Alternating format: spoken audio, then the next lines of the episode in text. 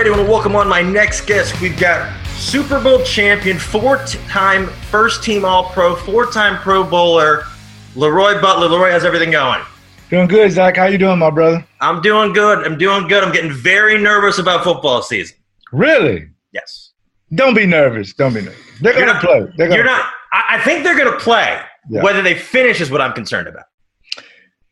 Well, I mean, you can almost look at the model from Major League Baseball. They had some outbreaks during yeah. the season. I know. But people people got to understand football is king. Yeah. So it would take maybe like one hundred twenty-five, maybe one hundred forty guys to get infected for them to shut it down because the, the rosters are a little bit more expanded. And then it really, to be honest with the N F L, with fantasy football, it depends on who it is. Yeah.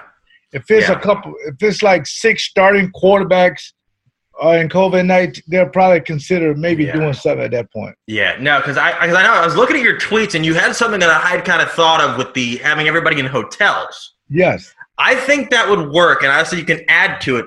I think there's the issue that oh, I want to see my family, which is very understandable. You don't yeah. want to not see your family for five months. Have mm-hmm. the families come in. You book the whole hotel. First floor is math, second floor is Spanish, third floor is arts and crafts, and then you have the rooms. That way they can go to school and they can chill. They got a pool. They got some of these got like arcades. They can have pay-per-view, free pay-per-view. Everybody wins. I, I think it'd be a great idea if you don't have a bubble like the N B A. You need to have a bubble. They need to have one. They would never do that. And W N B A had zero cases. I know. They're in kind of a bubble. Yeah. So if you don't have a bubble, you got to create one. Yeah. And I think the N F L – three, four months ago, should have purchased because these hotels and restaurants were struggling. They waited too long. They didn't do anything. Yes, exactly. They should have did it a long time ago, bought yeah. up a couple hotels. Now the hotel makes money. The restaurants make money. Yep. Now you can put your guys there in quarantine. You know where they are. Yes. Because yeah. trusting these guys to go home is going to be like Major League Baseball. See, I'm not concerned about the guys at all. I think they're all like there's going to be there's going to be a couple guys on every team that are going to hold everybody accountable. Right. I'm not concerned right. about the guys. What I'm concerned about is – they're testing the guys. They're testing all the employees. They're not testing their families. They're not testing the people yeah. they're around. And you, especially if kids are going back to school, which I think is crazy, mm-hmm. you, you don't know if the one kid maybe one time his mask isn't all the way up. He gets it, brings it in. Somebody gets infected. The whole team gets infected. You can't predict that unless you're testing everyone. And see, that's the thing about it is um, they were going to do this, and I think they're still exploring this pool testing. Now, remember, most of the that, guys yeah. – yeah. most of the guys don't live in Green Bay in the offseason. They just don't. Maybe. Why not? Why not? It's it's so it's just the beaches. If you're from galore. Florida, uh, it's like it's like, Sandals, it's like Sandals, Jamaica, right? It's the same yeah. same thing. Yeah. Yeah. Right. So you're yeah. gonna stay there. And for me, for example, I would move my family up like in August okay. if it was on if it wasn't yeah. a pandemic. But now the families can either stay home for three or four months. It's a commitment, and yeah. it's during a pandemic, so things are going to be different. Yeah. Or you can move your family here, and they'll stay in the hotel during the season. That way I can test them. And I think everybody in America should be able to get the testing for fifteen minutes. Yes. Whether it's true or not, just the volume of yes. it. I'm going to get tested, same as my family, yeah. but that's what I'm with. Now, the single guys – you may get the Lou Williams of the world yes, sir. to do that, and that's where Lemon, Lemon Pepper Lou's getting the best, getting the best, best nickname in the N B A by far. Yes. So, I, hey, listen, the single guys got to buy yeah. into what it feels like to be married. Yeah. You go home to your family, yep. and you just relax. Yep. Otherwise, just opt out. And I applaud anybody like Lorenzo Kane because yep. I'm in Milwaukee. He opted out, gave yep. up like six million dollars. I yeah. applaud that. Yeah. But the guys who are going to be there, be committed for the next, for M L B next forty-seven games. And N F L, you got, you know, three, four months. After yeah. that, you can do whatever you want. So everybody has to buy in. If you were playing in the N F L now with everything going on, would you give any consideration to opting out or would you play? Well, I would do what uh, I would do what most guys should do: contact tracing your family, find out who has high blood pressure, yeah. who has heart disease, who has any kind of problems. Yeah. Then they wouldn't be able to come. No. And I have a conversation with my wife, and then we will make that decision. But I'm I would probably play. Yeah, because the safest place you could be is at the facility. Yeah. To be honest with you, because they're going to test you, they're going to feed you, they're going to do everything you want to yeah. do. I would feel safe enough to play. The N F L has done a good job with that, but it's just, you know, the contact tracing and the knowing where these guys are is yeah. going to be kind of a head scratcher. And I'm not into these, you know, against guys' liberties because they got these tracking devices and all that. Listen, it, I'm a grown man. Yeah. I follow rules. Yes. If they say put on a seatbelt, I do that. Yes. If they say don't text and drive, I do that. Yep. Whatever the rules are that we agreed to, I'm going to do that, and that'll keep me yep. safe. Absolutely, absolutely. So I want to ask you a little bit about your early, early career. So I just had this thing there. So I saw this, with it, which kind of threw me off. Is it true you spent the majority of your childhood in a wheelchair with leg braces on? Yeah, I used to have the same leg braces as uh, Forrest Gump. Did they make so, that movie based off your life? Uh, they should have. Tom Hanks owed me a lot of money. They, some royalties every time that thing comes on T N T. Hey, I, that's six fifty. Come on, man. Yeah. So, yeah, that, my life was rough growing up in the inner city, one of the poorest kids, mm. in my mind, one of the poorest kids ever. But I told my mom I wanted to play in the N F L. And I had these, again, these braces on. I had to sit in a wheelchair. I had to have crutches. So kids were mean to me going in school, but I didn't. It didn't bother me because I knew what I wanted to be when I grew up. And so how, how did you kind of like – I saw that you kind of just figured out how – it said you were the fastest kid in the neighborhood. How, how did you kind of like grow out of the braces? Well, what happened was my sister, because uh, she's the oldest, she's basically the babysitter, and my mom would work three jobs. I mean, that's the real hero yeah. right there with yeah. no cape. Yeah. And she, one day she was getting ready for the prom, and she just kind of came downstairs, and I was sitting there in a wheelchair, and she knocked me out of the wheelchair by mistake. And my braces, they break. And when they break, I stood up, and I'm kind of like, Like was you know it was it was new to me. Yeah, it was hard to just move around without assistance of crutches or somebody. Because yeah. she used to help me go up and down the stairs. She used wow. to carry me. I thought you were. I thought you were say they broke, and you're gonna be like, wait a minute, I could have done this the whole time. I know. When my mom went, we went back to the uh, Children's Hospital in Jacksonville, Florida. They said, yeah, he pretty much grew out of it. But I was extremely pigeon-toed. My feet were like this. And oh wow. Like this. Yeah. So when the braces broke, they said, well, we'll put you in these little corrective shoes, you know, and if yeah. you've been an eight, nine-year-old kid, you know you're going to get picked on if you got these corrective shoes. But I was okay with it. Yeah. And then for some reason, God gave me the ability the ability to compete with whoever I'm around. That's if awesome. I was racing one of the fastest guys, I try to keep up with him. That's awesome. If I was running with a bunch of guys and they weren't running fast, I would keep up with them. So I learned to adapt to my surroundings, and that's what made me faster. Because I, I remember my head coach at um at high school coming to my classroom wanting me to run track. And I'm like, dude, I'm no track star. He said, I just want you to just keep running. For some reason, you compete. You like to compete. And you run as fast as the next guy. And I did pretty well at it. Oh, so cool. I, I really think that God gave me the ability to sit in that wheelchair to understand that it was going to be a delay. You know, I was in special education. Wow. Um, I couldn't read. You know, again, uh, it was just tough on me. I used to ride on the, the bus, just me and the driver. Damn. And Damn. all of these these negative things, yeah. but I had my blinders on. I didn't yeah. even know the kids were bullying me and picking on me because I ignored them. But every negative thing you could think of for a kid, I yeah. went through it, but I had yeah. the same smile. Yeah. Because I knew how my story was going to end, and that was going to end in the N F L. I have a question. If you're the only kid on the school bus, how long will they wait for you outside your house before they leave? oh, no, they ain't know. They know your times. They know your mom's times. All she goes to just blow. Just blow the horn. Here I come. Yeah. So it, is, it was a couple of times it was a delay because my sister was tying my shoes. My sister was tying my shoes, and yeah. the bus is out there. She didn't blow but once, and she just waited. That's wild. Wait, that, she know I'm showing up because she yeah. know I love school. Because yeah, if not, she just gets to go home. So she's yeah, right. She's like, I got one stop today. If he doesn't come, I'm out of here. And I have a Absolutely. question. So I was looking at your high school. Is it true it's called Robert E. Lee High School? Are they changing that? Yeah. No, that's a good question. When we first went there, I remember I was going to a school called Terry Parker High School. So I'm ninth grade going into the tenth grade. I'm practicing um, spring football with this high school. My mom gets a letter, and she's reading this letter like, uh-oh. I said, what? She said, based on your last name, you got to go to another school. I said, well, what school is that? And she said, Robert E. Lee. I said, oh, Ooh. I don't want to go to that school, man. The people, they're going to be racist. She said, no, be a leader. Yeah. Not a follow. Because I'm from the South. Yeah. Okay. So what Bubba Watson went through, Bubba yeah. Wallace went through, yeah. I went through that every day.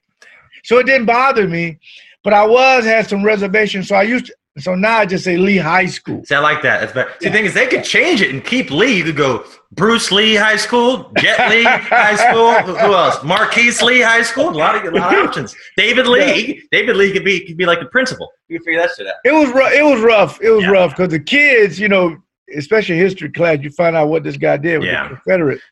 And I used to see Confederate flags all the time. Really? All the time. I mean, this is the South. I mean, people were proud of that, man. It was just, it was it was rough growing up in that particular school. But we were so good in football, Zach, that the other schools gave us a pass. Wow. We were so good. We dominated Jacksonville, Florida. That's awesome. And I'm like, you know, people never brought up. They just say Lee High School. That's why they got to they got to change that. Yeah, people like people like, hey, we're not in school now, but like once fall comes around, like yeah, this this has got to go. Yeah, sorry. Yeah, people your age are the ones that are gonna change it. Yeah, because my age, we're too stubborn, stuck in our ways, and yeah, we don't know how to do it. Yeah, no, because you're like you're like wait a minute, you're learning about this guy. You're like he did what? Right? Why? Why is his name on the door? A slave. Why yes. is his, Why is his name on the door? What's going on with this? I don't. I don't get it. It's wild. I don't get it. It's wild. So, how, how did you end up at Florida State? What, what was that process like? Well, what happened was I was a, a consensus All-American at Lee High School.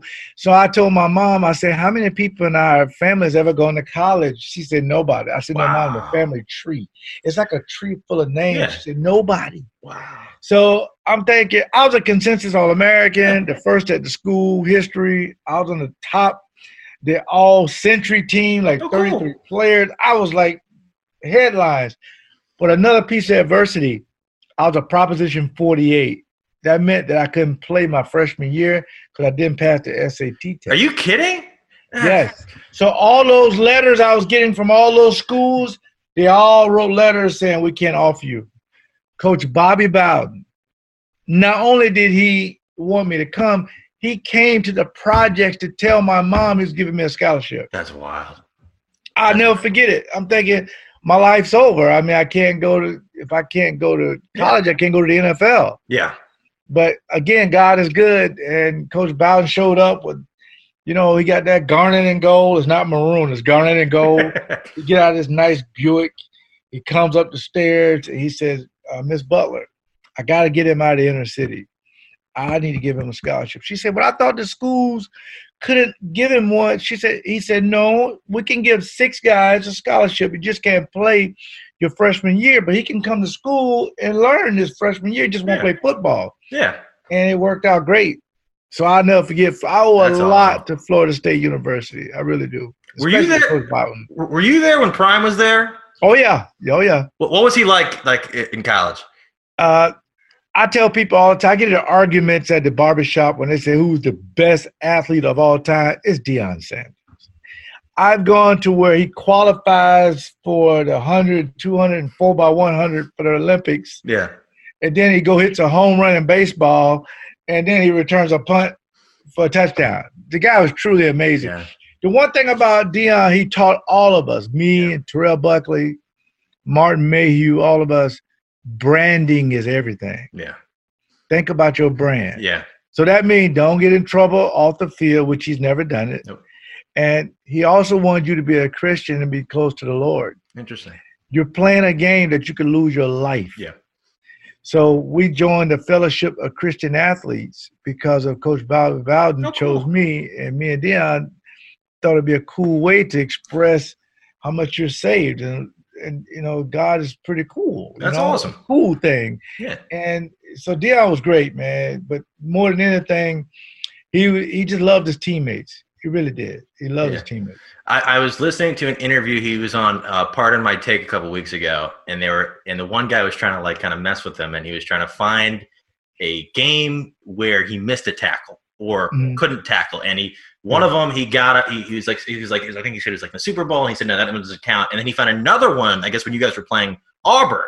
Yeah. And I guess he couldn't bring down um, uh, uh, Bo Jackson.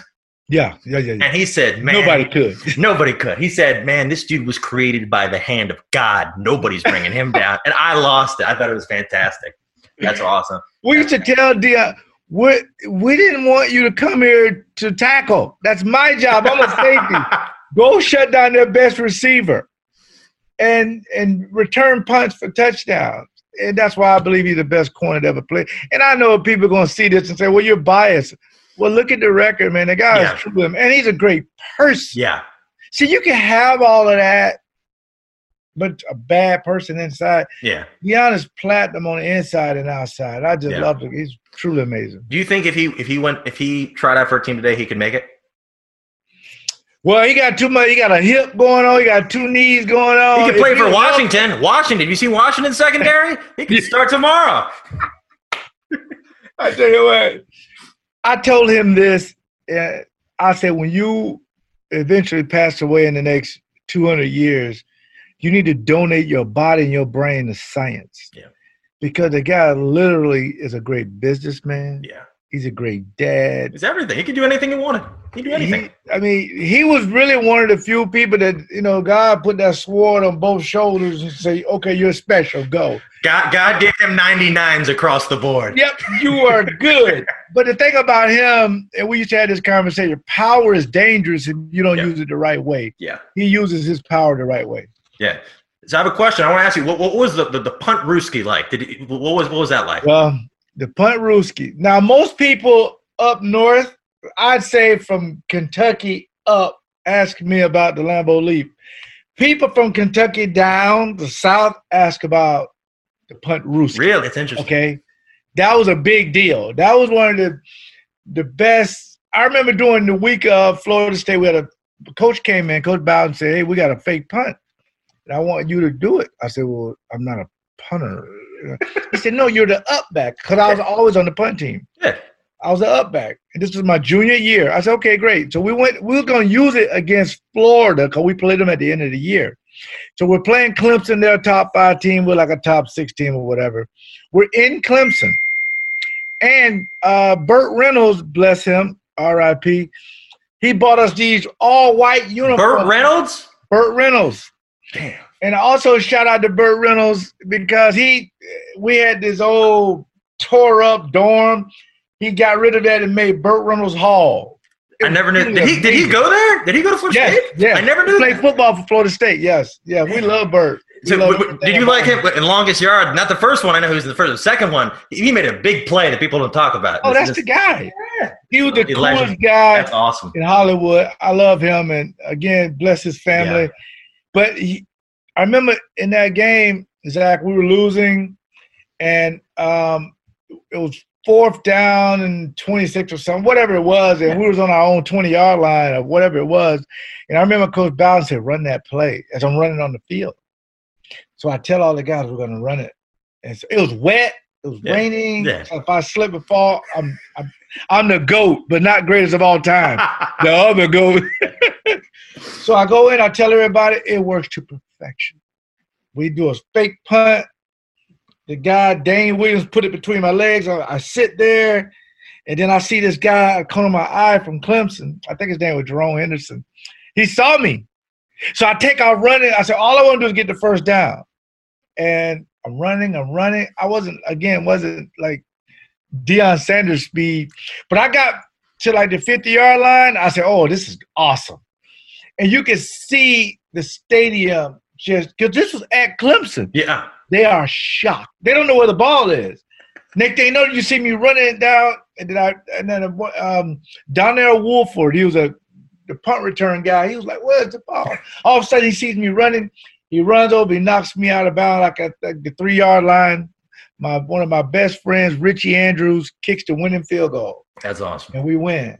Did you keep the I, ball? I, Huh? Did you keep the ball? Oh, of course. All right, good, good, good. That's you know what? That's a good question because yeah. in N C double A, they don't let you keep it. Really? Nope. You can't even have I, footballs? They can't even nope. have, they, you know how they have all the I rules. know, but footballs? Come on. I mean, ineligible for keeping a ball. They're making these college football players billion, billion dollars. No, that's our ball. Sorry. They give everything back. I mean, they keep it for themselves. Of course, they want to get that ball and do yeah. something with it. Have they been asking you for it? Because they want to put like in a case. Of that now, ever- one of the interns, one of my interns, a good friend of mine, was in my algebra class. He got it for me. Oh, cool. He gave him another ball. He gave him another ball. He gave him another ball. But it was it was like I, I just never forget it. And that uh, put me on a national yeah. stage. And Beano Cook, I, he was one of the famous writers. He said, "I was the best play since My Fair Lady." Wow. When he said that, it was headlines. That's awesome. Everywhere. That's wild. And that put me on the map. Yeah, that's awesome. So, and then so like so what what was your draft process like after that? Oh man. Okay, now this is my childhood dream. So yeah. this is a very emotional time. So yeah. I'm in the inner city, and I remember talking to Dick Geron. He is the defensive back coach at okay. Florida at uh, Green Bay in Green Bay. Yeah, he said, um, "I don't know where you're going to be. I don't know if we're going to draft you, but I just know I like your skills." So I'm thinking it was fourteen that may draft me. Yeah. But at the time, Zach, I was a huge, all caps, huge Cowboy fan. Really? I wanted to go to the Cowboys. I mean, I could name off seventy-five Cowboys back then. I just wanted to play in that stadium. But I remember my uncle was sitting up like in the front room, but he had a Walter Payton jersey on. He said, "I want you to go anywhere but the Packers. Anywhere. Just don't go to the Packers." I said, "I have no control over this." We had rotary phones too, so it, was, it wasn't like nothing we were doing today. And I just remember that phone rang, and when that phone rang, it, it changed my life. It really did. It was Lee Remmel from the Green Bay Packers. He put. I said, "Oh my God, this is amazing. This is my dream." I was too shocked to even. It's almost like having a lottery ticket, and they've called the numbers, and you're still like, no. It's almost like playing bingo. And everybody's like, somebody has it, but we don't know who it is. And you're yeah. shocked. And then the head coach, Lindy Infante, gets on Zach, and he said, "We're going to draft you." Wait, wait, wait. Wait, wait, wait, wait. Hold on. I said, "What's going on?" He said, "Well, okay, we may draft you with the forty-eighth pick in the second round." So I'm like, "What's it?" He said, "Okay." He said, "Before we do that, do you have any questions before we turn the card in?" I said, "Yes. Where's Green Bay?" He laughed. He laughed. He was dying laugh. He said, "Okay, we're going to select you." So my family sees my name. Leroy Butler, Green Bay. We're jumping up and down. No air conditioning. It was like eighty people cramped in a small apartment. It, it changed my life. That's it really awesome. Did. And the first thing popped in my head was I got to buy my mom a house to get her out of the projects. Yeah. That's yeah. awesome. Well, what, was, what was that weather change like going from Jacksonville to oh, Green Bay? We're on the plane. May second, I think, with my girlfriend. Yeah. We're on the plane. I have when we left Florida, it was eighty-seven degrees. I have on some shorts and a just a, a Florida State shirt. Yeah. So does she. So we're flying up, and then the pilot comes on. It's a beautiful day in Green Bay. The wind is coming from the north. It's a beautiful seventeen degrees. My girl head turned around like the Exorcist before she spit that green stuff out. She said, "Did he just say?" I said, "No, the pilot is from the South." He said seventy-seven. Because you, I ain't never been to Wisconsin. I couldn't even point it out on a map. I don't know nothing about no Wisconsin. Some guy that gets up and his wife takes off his Packer jacket and gives it me his jacket, and his wife gave my girlfriend hers. I said, "Wait a minute, sir." He said, "No, you're the second round pick. Leroy Butler, you need this jacket because it's cold." That's wild. I said, "How in the hell is it that cold in May?" He said, "Hey, it's a cold front." I said, I asked her, I said, "What's a cold front?" She said, "I don't know." That's my. I had no idea. The coldest it was in Jacksonville, maybe forties. But when I got to God's country in Green Bay, these fans, fans were amazing. What was your first experience like get, going to Lambeau Field? Because I feel like it's just like even if there's no game on, it's just it's like a, it's, it's a landmark. It's a it's a historical site. Yeah. When I first landed, it was fifteen hundred people there. I said, "Do these people have jobs?" It was like a Wednesday at two o'clock. I mean, everybody got on green and gold. I'm going through the gauntlet, shaking hands, and like I said, I'm like, I'm assuming every team is like this. So yeah. I'm like, this is amazing. There was a young lady, a ninety-year-old young lady. She's walking inside of the gauntlet. You know, she's walking inside of it. And she comes over to me, and she has her cane. She says, you must never lose to the Minnesota Vikings. I said, whoa! What? What? Okay. I mean, uh, all right. Uh, and the next team, she took her cane and put it right over my heart. And you better not lose to the Bears. I was like, man, this is intense. So she started to leave. I said, ma'am, wait a minute. What about the Detroit Lions and Tampa Bay? She turned around. She said, you won't have any problem with those two teams. You're good. When I got over to Lambeau Field and I saw Bart Starr's picture, I said, God, if this is heaven, I don't want to go nowhere else. I, Bart Starr, I mean, even if you weren't a Packer a fan, you knew about Bart Starr. Number fifteen. And then I saw Ray Niski, and then I saw all the stuff, and then the kids riding bikes because I was a three-day holdout. Yeah. And I finally got there in the summer. Those fifteen hundred my- people waited for you for three days? No, no, no. That was when you go in and do all the media stuff. But when you went back for the mini camp, yeah. It was like, you know, this is amazing. Yeah. I didn't know you ride the kids' bikes to camp. That's wild. So when I got there, I'm like, this is, I, this is amazing. And people were like walking around, and and I'm like, this is everybody loves the Packers. And then I know the history of it. Yeah. Not having an owner, you know, I'm like, I see some thirty-six jerseys. When I first saw it, there's two things impactful to me as a rookie. Yeah. I saw a guy with my jersey, and I saw a kid come up to me when we signed my football card. I was shocked. I was like, that's my card. I just want to give it. I want to buy it from the kid. The kid's like, no, they have tons of them. You don't have to get it. I said, can I have that? He's like, we got a whole stack of them. So my first card, my first autograph is to myself. I signed the card. And he saw me so enamored when he just gave it to me. And things just change. And I, I just, the fans are just great. I thought you were going to say that old woman, she was going to be like, hey, by the way, I'm on the practice squad. Or some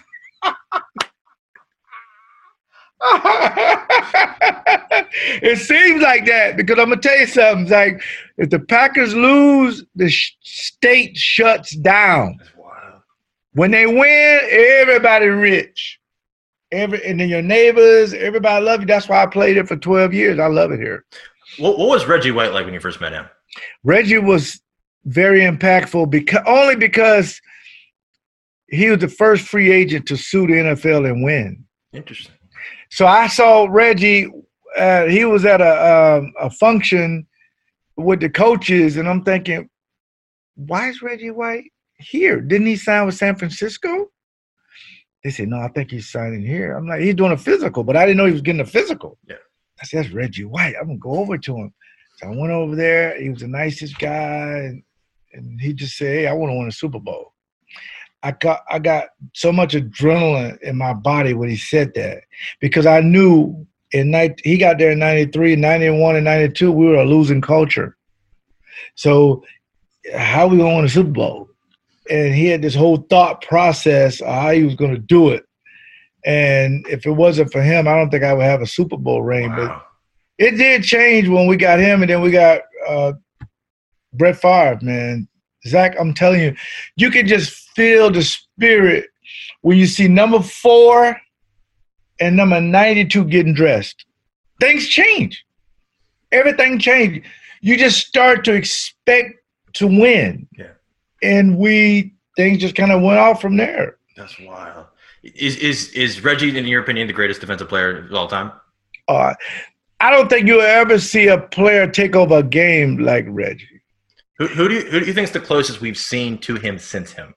Oh, ooh, I guess you could say J J Watt, um, Michael Strahan was man. He was, Strahan, you could put four people on four people on, he gonna get the sack. I mean. So, like a combination of those two people, I mean, Charles Haley, I mean, wow. People that when they look up at the clock and it's the fourth – you see your best players, Zach, do good things in the first and fourth quarters. Yep.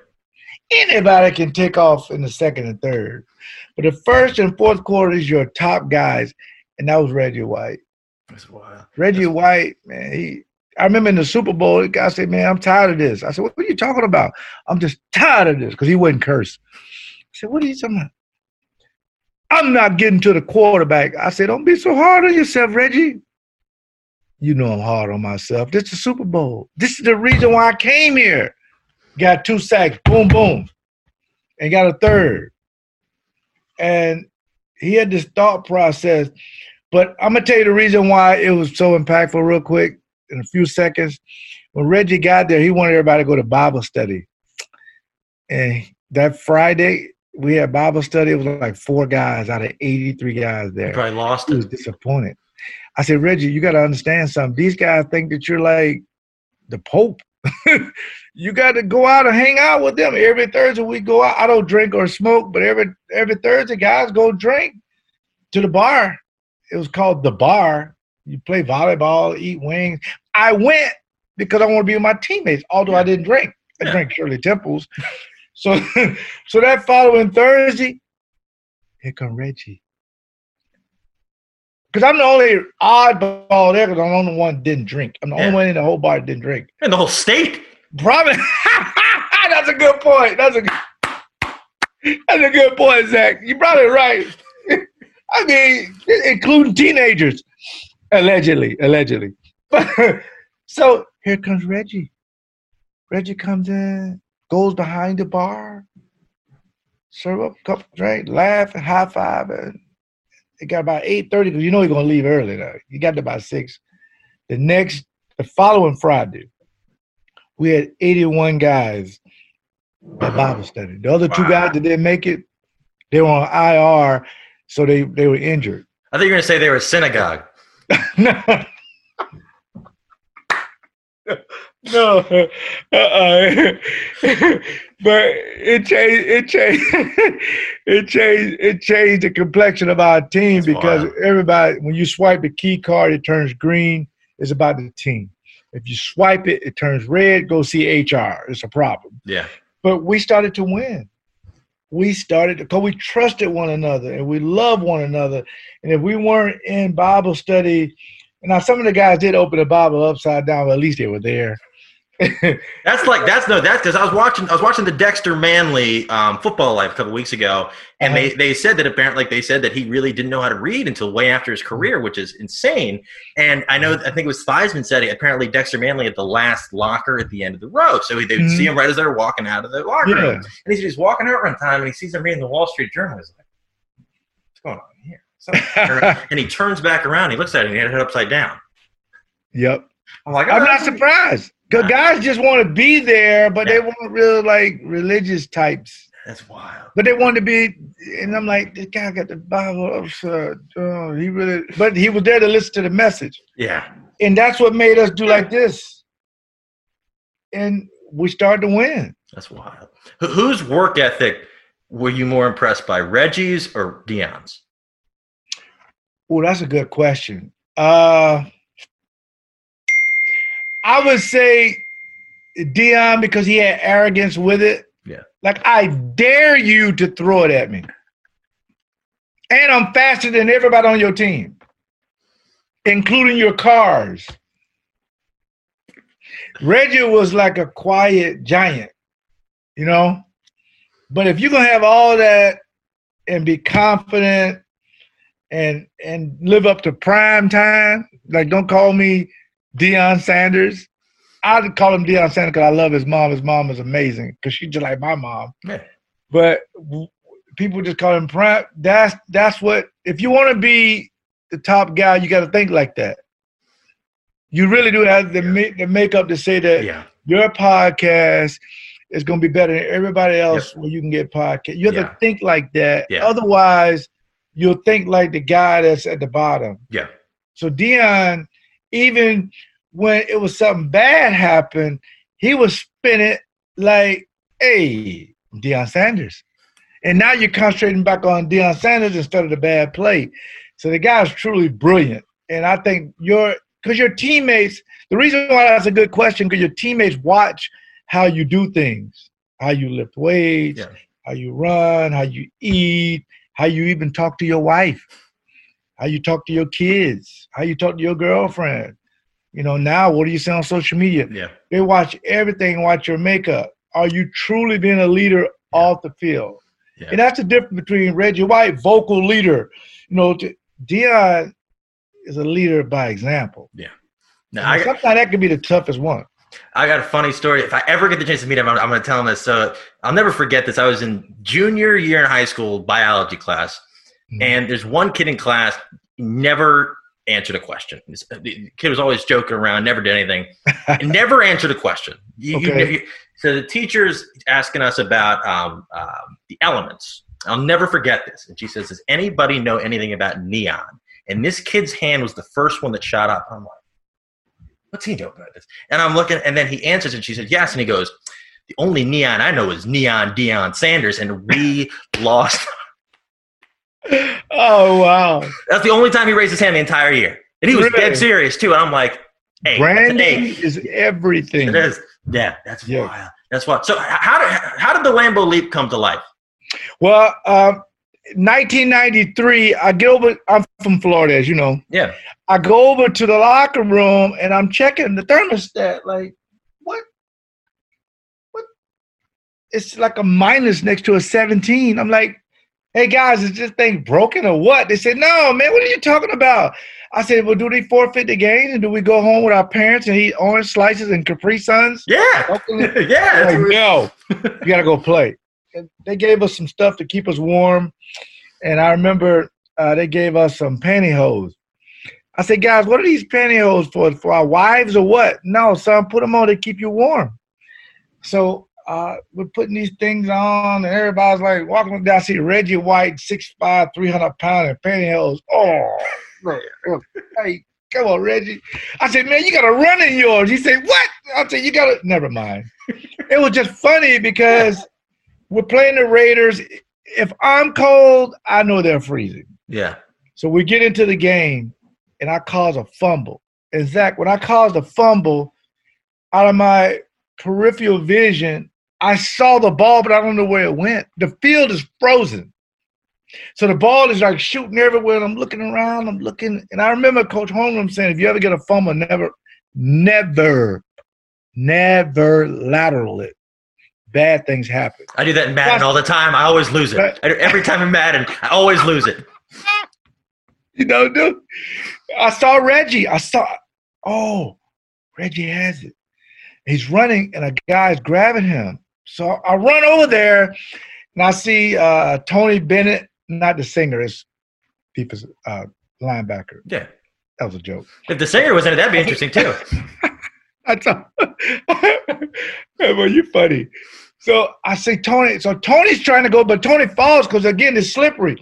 So Bryce Pop is trying to – he falls. I, by the grace of God, I keep my – I run towards Reggie, and we call eye contact. And when I saw Reggie, he looked like he's going to pitch it. So this is all spontaneous. Yeah. So I'm running, and on – I mean, he caught me in stride. As soon as he was falling, he laterals me the ball, and I get this ball.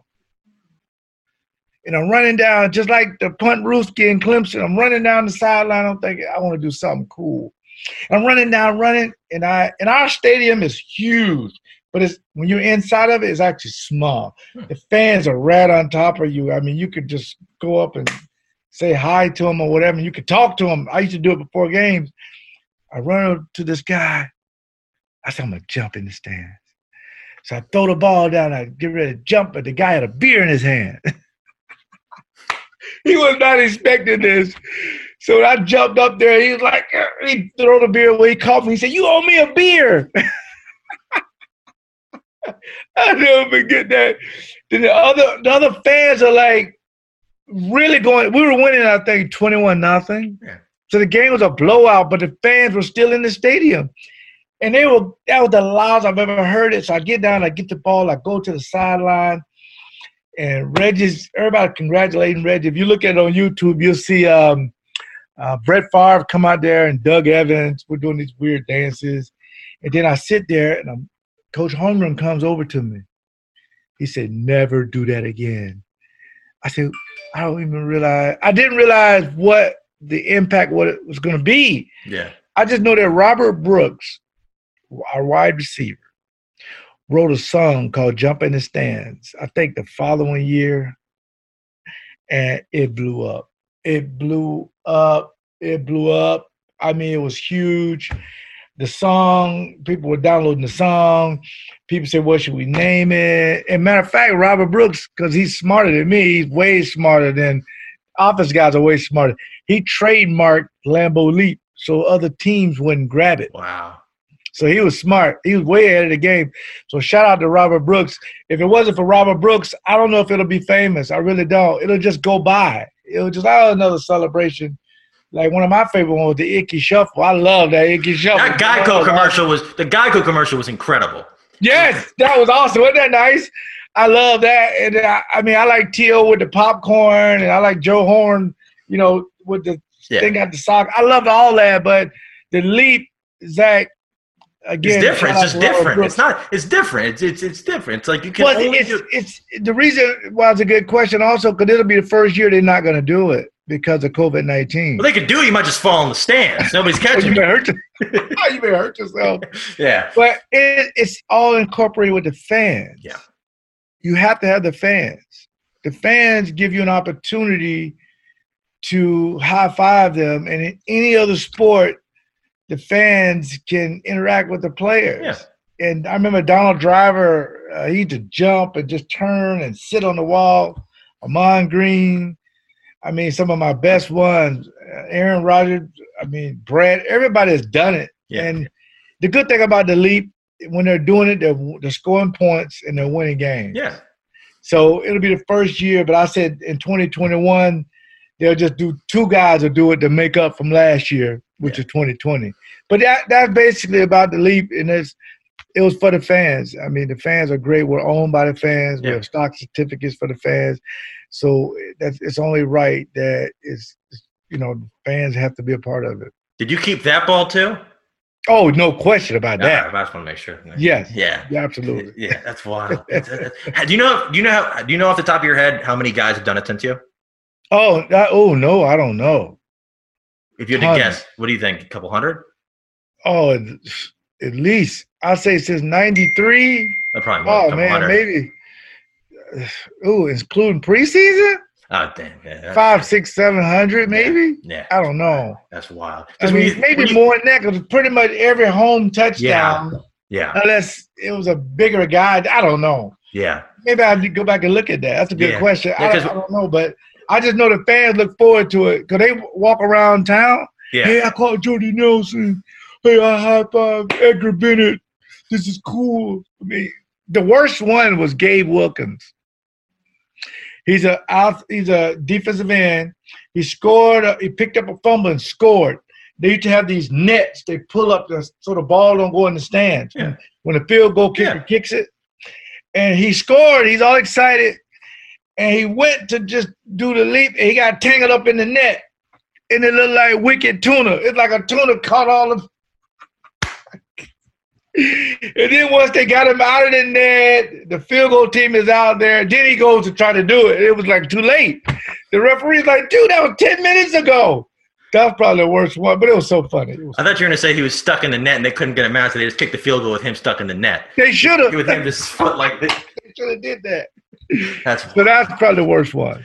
And then you brought up Jordy Nelson. Anytime I think of Jordy Nelson, I think of those great uh, – some of the recent Packers teams with Greg Jennings. Yeah. When was the first time you saw that video, the Greg Jennings video? The the the, the, the, the, the Madden the Madden Greg Jennings? Oh, well, the good thing about knowing people, they uh, to get out ahead of something, guys send you stuff so you can see yeah, it. Yeah, yeah. Like view this before yeah. it goes viral. Yeah.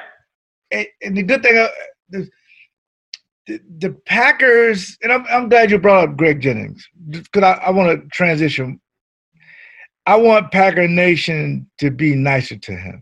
Oh, oh really? I thought he's like he's yeah. Well, the only reason why I say that because he said some things that they didn't agree with with him and Aaron Rodgers. Yeah, and it's almost like they've kicked him out the family. But Greg Jennings was a great player. He went yeah. to Minnesota, but Brett went to Minnesota. We still welcomed him back. So I'm glad you brought up Greg Jennings. I appreciate that. Greg Jennings is a great was a great player for the Packers, won a Super Bowl. I mean, the guy was truly amazing, and I want him to be a part of the Packer family. I remember I remember right after it, it happened, George Lopez had that show, and I thought it was phenomenal. Yep. He canceled it, and he yep. went on the show. Yep. And he and then he recreated. He was like, Greg Jennings. Because he, he's it's honestly one of the best videos of all time. And it's, it's I would a, agree. Yes, um, he goes, he goes, he goes, Greg Jennings goes, what you don't remember is in the first quarter, he broketed his leg. And I'm like, I'm like, what Madden is this? So no, but that's why that's interesting. That's, and then so so and then to talk in the Super Bowl, how, how did that culminate? Did you guys have a feeling that year that it was something different? You know what? The good thing about it, we were so arrogant. I remember Bob McGinn asking me, "Do you think you guys can go nineteen and oh?" I said, "Yes." It was headlines everywhere. We were so good. Uh, we didn't get uh, Desmond Howard, who was the Super Bowl M V P. I don't know if we even win that Super Bowl game. He took over the game. That whole year, Desmond Howard was the best return guy. We got Andre Rison. No, no team wanted him, thank God. So we had little pieces yeah. that we were just like lining up. What did we – if we needed a middle linebacker, George Koontz, my best friend, he got hurt, middle linebacker. We went out and got Ron Cox, who played for the Bears, put him in there at middle linebacker. We had the best special teams, best defense, best offense. We had everything, but every now and then, great teams need a little piece yeah. here or there. And that was the moment I said to myself, we got everything we need to win a Super Bowl. That's wild. Was there was there any uh, time during the year where you kind of lost your confidence? You're like, oh, this team's better than us. Well, no, uh, but um, I guess if you interview some of my teammates, they may yeah. say different, but I remember we played the Colts. They were they hadn't won a game. I think they were like oh and eleven. I think the quarterback was Paul Justin, and Marvin Harrison was the wide receiver. Wow. And they beat us like a drum. And we were favored to go to the Super Bowl. We had just lost to the Cowboys the year before in the championship game. And even after that game, you know how these, they say these games that bring you down on your high horse? We still was very confident. Yeah. But those are the kind of games you sit back and watch the film and say, okay, we got to get our mind right so our body can react. We didn't even watch the film. The coach never showed it to us. He said, I don't even want y'all to watch that. Let's move on to next week because this is a team we should have beat by fifty points, but they beat us at their place. Okay, nope, don't watch it and just move forward. That's the kind of guy um, Mike Holmgren was. He was a therapist. He was more than a coach. He was like a parent. He was everything, and that's the reason why we won. I have a question. Was, was Sterling Sharp on that team? No, Sterling had left. He hurt, Sterling broke his a bone in his neck a yeah. few years before that. And I, Sterling, Ken Ruckers, and a few other guys around the early nineties had injuries that didn't get them a chance to go to that Super Bowl. So when Sterling hurt his neck, he had to retire. Uh, boy, that would have been great if we would have had him. Yeah. I mean, he was one of the, the few guys, him and Herman Moore, when they got one hundred catches, it meant something. Yeah. He had one hundred, and people know Brett was going to throw to him. Yeah. But he had over one hundred catches. I never remember, forget, nineteen ninety-three, we're playing the Detroit Lions. Brett rolled to the left, stopped, and launched it all the way to the right to Sterling Sharp. And I said to myself, man, the losing culture is gone. But, yeah, if Sterling could have played another two or three more years, he'd already be in the Hall of Fame. Yeah. Now, I, I reached out to him to see if he wanted to come on the podcast, and I was like, please respond. Please respond. I'm like, all right, he's not going to see it. And then I saw him read it and didn't respond. I was like, damn. I was like, all right. Now, but now that, well, that's – Well, hit him back and tell him I recommended him to come all right, on. All right, definitely. I'll reach out again. He'll, he'll be like, all right, we can do that. No, yeah. Do you think he should still be in the Hall of Fame? Do you think eventually he will be? I think he will be uh, because I think they did some projections with a few guys. Terrell Davis was one person because he only played, I think, yeah. seven or eight years. Yeah. And they say had he been in, healthy, he'd yeah. had this. So yeah. they projected him out. They could do the same thing with Sterling Sharp. Had he been there, he caught him one hundred balls for the next three years, which would be three hundred more catches. That puts him in elite companies, and he should be in the Hall of Fame. That's wild. That's wild. And so, and then to fast forward to the Super Bowl, did you have any jitters? Were you nervous? What was like that? What was that? What was that like? No, I tell you what. I saw before the game. I saw the Blues Brothers. I'm like, man. And then I saw uh, Luther Vandross, the singer. He, he was going to do the national anthem. I saw all these famous people. I'm like, wow. And where was it? Where was it that year? Where was it? Uh, Louisiana, at the Silverdome. Oh, I mean, not the Silverdome. The uh, down in uh, in New Orleans. Yeah, in, in New Orleans. Oh yeah, Mercedes yeah. events. Yeah, Silverdome. That was the biggest dome ever. I mean, that place was huge. It has all green and gold up. And I'm even thinking about it now, I'm getting goosebumps. And they say, man, this place is so big, you can land a plane in it. I'm like, this. We had the Super Bowl in Louisiana, and we we're playing the Patriots, and we have four interns to make sure they didn't deflate the ball that week either. I they knew in advance. They knew in advance. They were doing it then. You knew. Come on. We knew that Tom Brady and the Patriots were going to win all these Super Bowls, so they can handle it. But when we won that game, Zach, I saw Lombardi's name on the trophy. Everybody got emotional. It really was. It was very emotional. The night before, Fritz Sherman, our defensive coordinator's brother, had passed away. And I remember Mike Holmgren, he said, how can I motivate these guys? This is widely reported. We're sitting at a Saturday night before the game. I see a table with a white sheet over it. So I said, I hope this man ain't going to get a dead body until he going to kill us if we don't win or something, you know, something weird like that. Nope. He pulled the sheet like he was Houdini. He said, that's the winner's share of the money if you win. What motivates people more than money? Nothing. Nothing. That was so impactful. We were like, wow. So we went out and won the game. And I always thought about that. I said, man, do you remember he pulled that money? And we still talk about it to this day, over twenty-five years ago. And it was just, it was just something about that particular team that we knew we were going to win it. We had everything we needed. Even with some of the bad games, I talked about the Colts game, you feel like you were going to win, and mainly because number four and number two was getting dressed. So that was a big deal, big deal. And after thirty years now, thirty years, I saw a sign when we beat, we beat Carolina in the championship game. I saw a sign say, thirty years of misery has ended. We're going to the Super Bowl.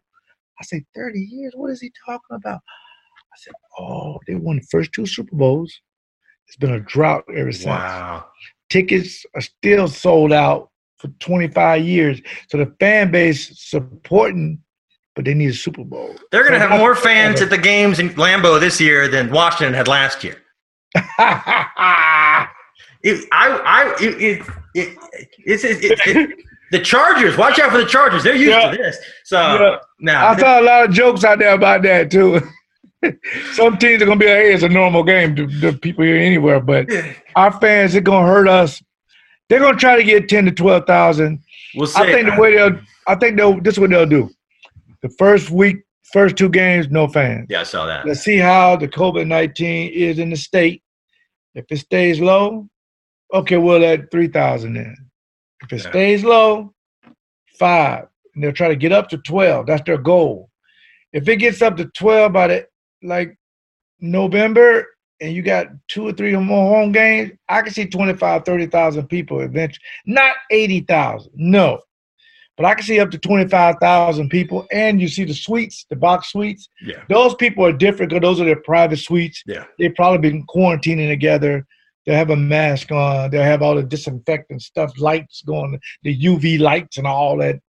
And then you can open those windows too so it's outside. So it's going to be different. They'll pipe in noise. They may do virtual uh, fans like the N B A. Yeah. But it's nothing like a fan base. No. That it's going to hurt everybody in the in all the sports, but it won't hurt anybody the most like a Green Bay Packer fan because they're the owners. We They kept the team in the twenties to have these type of days. So it's going to hurt a lot of people, basically hurt the Green Bay Packer fans. Yeah. I have a question. I assume you've met Aaron Rodgers on multiple occasions, right? Yeah, yeah. Okay. Have you ever met Danica Patrick? I think they're not together, but, but they were. Did you ever meet her? No, I never met her in person. No. I always had a wild thought. I feel like she always drove.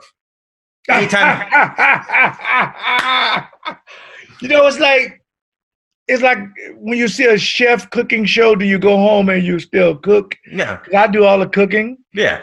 And I have, I'm, I'm developing my cooking show yeah. now. And a guy asked me that, when you go home, do you cook? I said, yes. So I'm assuming, I don't know for sure, but I'm assuming that she would drive. Cause I, I, I got into a debate with one of my uh, interns at the radio station about six, seven months ago. I said, she can outdrive anybody in this building. They were like, no, I can do it. I said, nope, she can outdrive any of you guys. Yeah. And they were getting all excited. Like, no, I said, dude, no. It ain't even close. That speed camera must get her three times a week. Like, it, gets, it gets me. It got me. So I know she's like Lightning McQueen just flying down the highway. But no, that's interesting. I have a question. Who's the hardest player in your entire career to tackle? Barry Sanders. Barry Sanders was like, if you were in a um, uh, the tub and you see a bar of soap, it's gone. Okay. Okay, I got it. It's gone again. That Barry Sanders is amazing. Who's who, who's number two? Is there was there a close second, or was it uh, is it like a ways away? Emmitt Smith.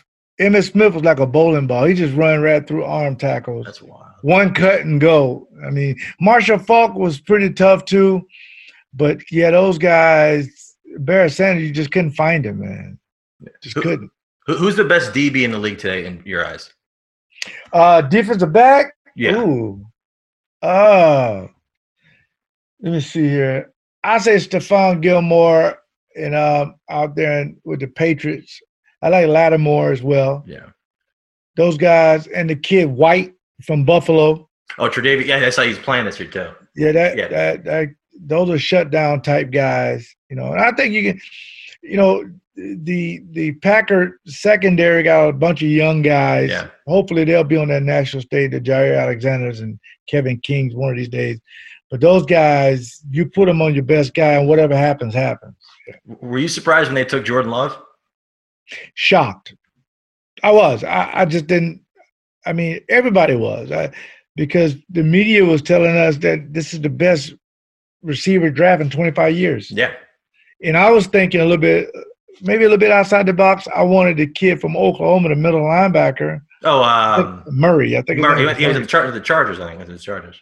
Yes, he was yeah. the Chargers.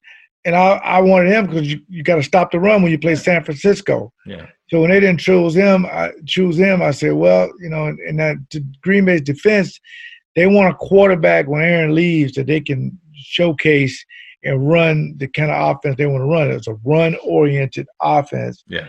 And, yeah, everybody was shocked. I mean, I mean, I thought it was a dream, like – okay, they didn't need a quarterback. You're one game away from the Super Bowl. And when I heard Aaron talk about how shocked he was, yeah. then, you know, it was just – it is what it is at this point. You know, in two or three years, you'll see Jordan Love taking over, Aaron Rodgers probably playing somewhere else. Yeah, it's wild. That's wild.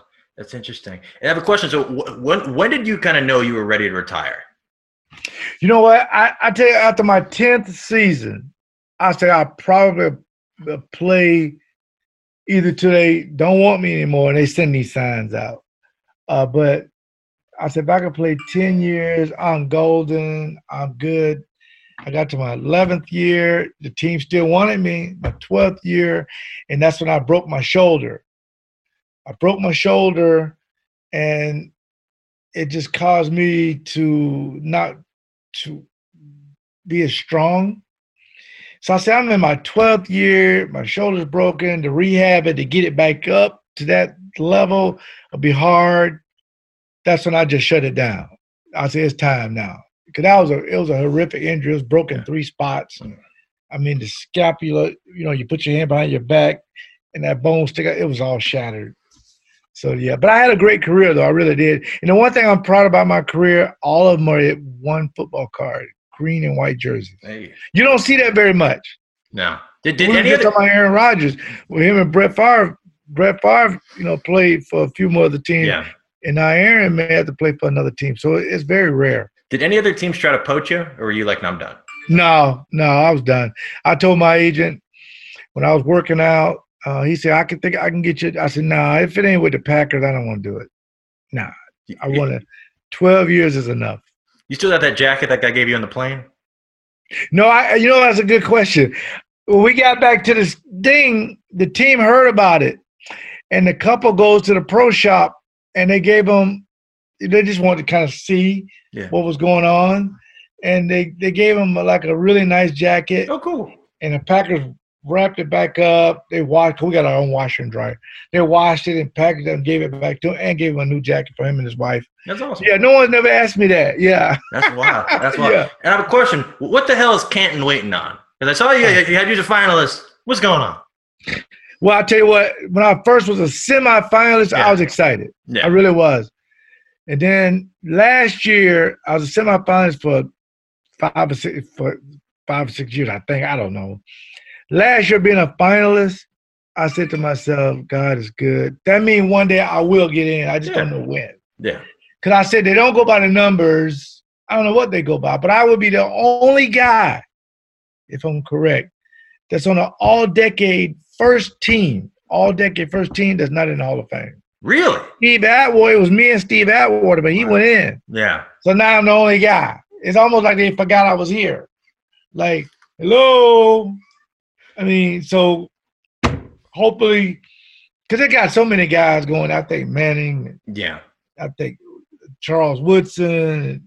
I mean, they're going to go back to the original five guys. I don't know. Yeah, I don't know what the hell they're going to do. Uh, it's, I, Hopefully I it'll be soon, though, so I'm yeah. I'm excited. Definitely. Definitely, definitely. Well, this has been a ton of fun. I really appreciate you taking the time to chat for a little bit. And then for people that aren't hey, no following, problem, buddy. People that aren't following you on social media, how can they find you easily? You can find me Leap thirty-six. L is in Larry, E is in Edward, A is in Apple, P is in Paul, thirty-six, Leap thirty-six at, well, at, on Twitter. Um, Instagram is official underscore Leroy Butler. Facebook, Leap thirty-six. I think I'm the most accessible guy in that ever played for the Packers, so people pretty much know who I am. It's been a pleasure, though. I like doing, like I told you before, before we start recording, that I like doing stuff a little bit different. I think Absolutely. people need to see you on different platforms, Definitely. not always on the big guys. I mean, yeah. help the other guys along, yeah. so. I've been doing quite a few of those lately. Dan so Patrick gets yeah. enough people. He's good. Uh, yeah, they got yeah, it. Yeah. Millions yeah. of people. Yeah, it's, it's wild. It's, it's wild. Yeah, but this has been a ton of fun. Really appreciate it. Uh, definitely love to have you back again during the season. Talk Packers, but this has been a blast, man. Really appreciate it. All right, my brother. Take care. Maybe appreciate when I get in the Hall of Fame, we'll do it again. Yeah, I'll come again. I, I'm trying to get a jacket. I, I, I heard this wild thing about the jackets that I think is so interesting. Apparently, the color of the jacket is mm-hmm. some – dye that's not in the color spectrum, so nobody can make a fake. Oh, wow. Yeah, so it's like the only yeah, I didn't even know that. Yeah, it's the only jacket fact I know, but it's a good one to know. So, yeah, no, yeah. but it, it can't wait. It's I can't wait, but it's a ton of fun, man. So we want to thank you again. Thanks so much, Zach. You take care, my brother. Have a Great. good day.